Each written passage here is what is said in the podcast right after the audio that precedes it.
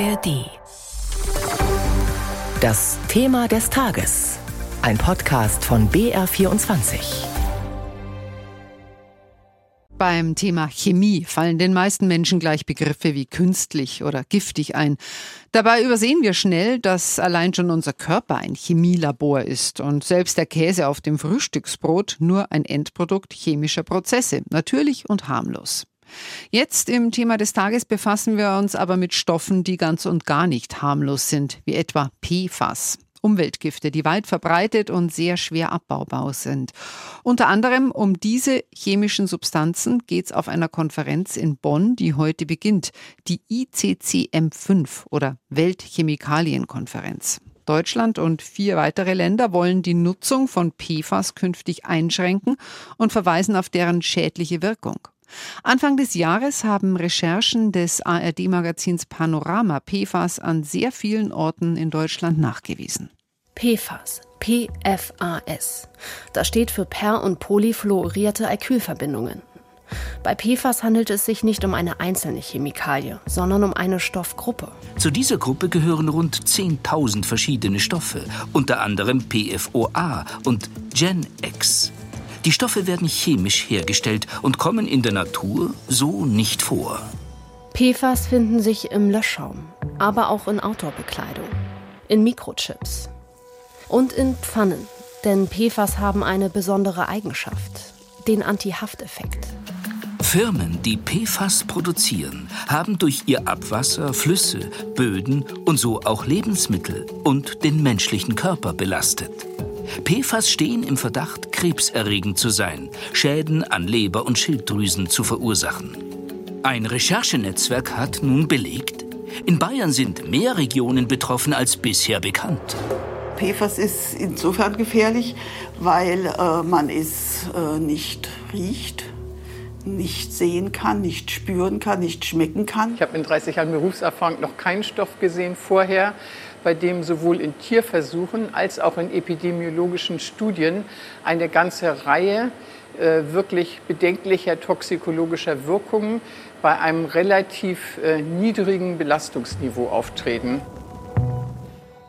Heißt, schon eine geringe Belastung mit PFAS kann toxische Reaktionen auslösen. Häufig finden sich PFAS in der Nähe von früheren Großbränden, an Flughäfen und an Bundeswehrstandorten. Denn die Chemikalien wurden lange Zeit im Bundes-, im Feuerwehrlöschschaum in großen Mengen verspritzt und sind dann einfach versickert. Aber auf der Weltchemikalienkonferenz in Bonn geht es nicht nur um PFAS. Was da alles Thema sein wird, darüber habe ich vor der Sendung mit Helmut Nordwig aus unserer Wissenschaftsredaktion gesprochen. Ziel der Konferenz in Bonn ist es ja letztlich, einen verantwortungsvollen Umgang mit Chemikalien auf globaler Ebene zu erreichen. Dazu soll es ein neues Abkommen geben. Warum ist das überhaupt nötig? Ja, man muss sich vorstellen, weltweit sind 350.000 Chemikalien auf dem Markt, kommen ständig neue dazu. Ein Drittel davon ist ungefähr gesundheitsgefährdend und zwei Drittel sind schädlich für die Umwelt. Das sind Zahlen von der EU-Umweltbehörde. Und das Umweltprogramm der Vereinten Nationen, das bezeichnet deswegen die Verschmutzung Nutzung durch Chemikalien als die dritte große Umweltkrise nach dem Klimawandel und dem Artensterben. Und über was für Stoffe reden wir überhaupt, wenn es um gefährliche oder zumindest bedenkliche Chemikalien geht? Ich nenne mal ein paar Beispiele. Da gibt es Stoffe, die so wirken wie Hormone. Die Folge ist dann zum Beispiel, was wir ja beobachten, die Fruchtbarkeit von Männern, die nimmt ab. Oder Pestizide, manchmal sind die krebserregend, andere schädigen das Nervensystem, das Immunsystem. Wieder was anderes, Chemikalien in Plastik, da sind Weichmacher drin, zum Beispiel Bisphenol A, wirkt wieder wie ein Hormon.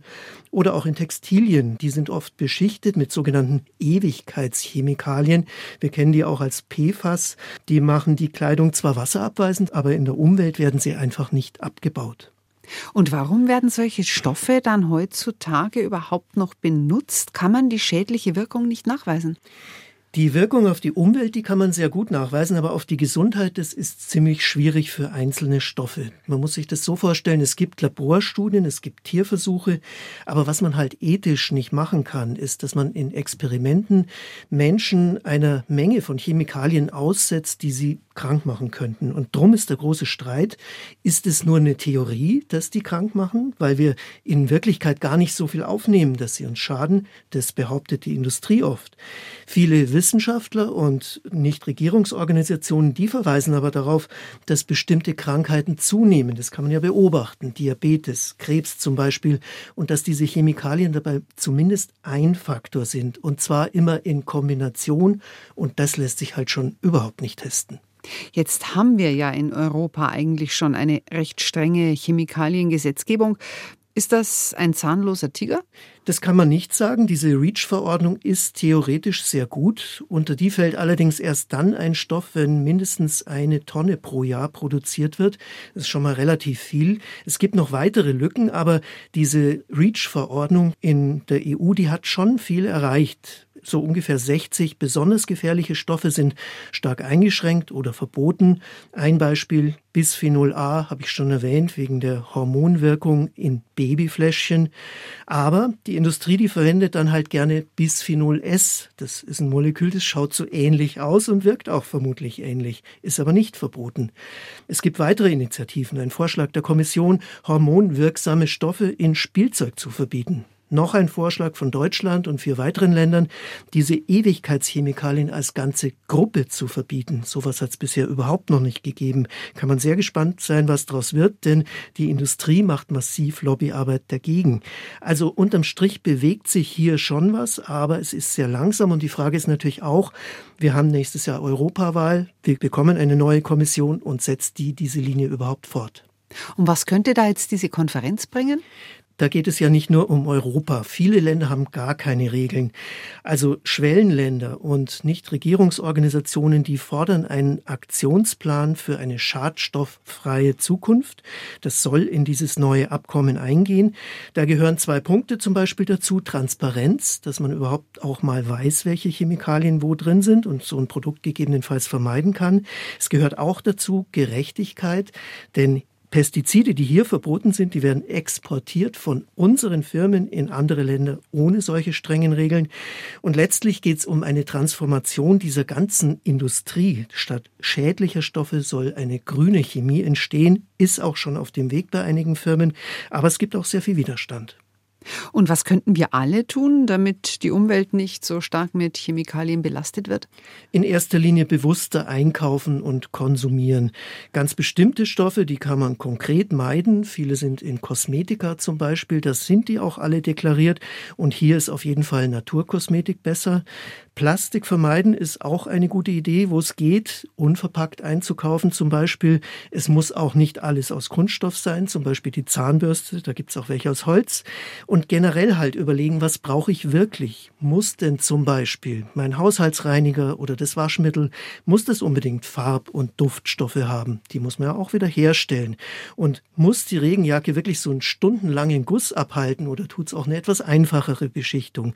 Das geht halt sonst nur mit Chemikalien, auf die wir aber eigentlich gut verzichten könnten. Sagt Helmut Nordwig aus unserer Wissenschaftsredaktion. In Bonn findet ab heute die fünfte Weltchemikalienkonferenz statt. Warum brauche ich Schweine, um in den Urlaub zu fliegen? Wo ist der Haken, wenn Banken plötzlich mit hohen Zinsen locken? Und warum zahle ich so viel Geld für Strom, wenn vor meiner Haustür lauter Windkraftanlagen stehen? Hi, ich bin Nils Walker aus der NDR Wirtschaftsredaktion Unsere Fachredaktion liefert euch jeden Tag alle wichtigen Infos zu einem Thema aus der Wirtschaft. Gründlich recherchiert mit allem, was wichtig ist. Einfach zum Zuhören. In 10 Minuten Wirtschaft, eurem Wirtschaftspodcast. Immer Montag bis Freitag gegen 16 Uhr exklusiv in der ARD Audiothek. Wirtschaft muss nicht kompliziert sein.